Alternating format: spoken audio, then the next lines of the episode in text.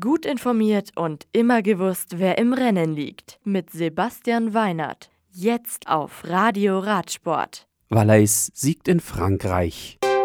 De Bond gewinnt die Kempen Classic. Jones siegt in China. Tour. Den Eintagesklassiker Paris Tour gewinnt Suda Lotto-Profi Jelle Valais in 5 Stunden und 34 Minuten.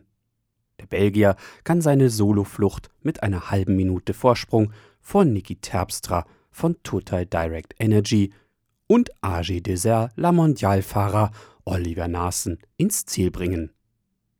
Das in Chartres gestartete Rennen war 217 Kilometer lang und Valais fuhr ein Stundenmittel von knapp 39 km/h. Juron Nachdem Matteo Pellucci von Androni Giocattoli Sidamek das vierte Teilstück der zehnten Tour auf Tayo Lake in Sus-Hu gewinnen konnte, ist es der Australier Brenton Jones, der Etappe 5 für sich entscheidet.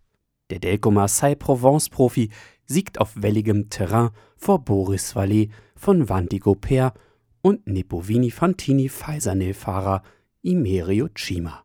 Dylan Kennett bleibt weiterhin Leader der Rundfahrt.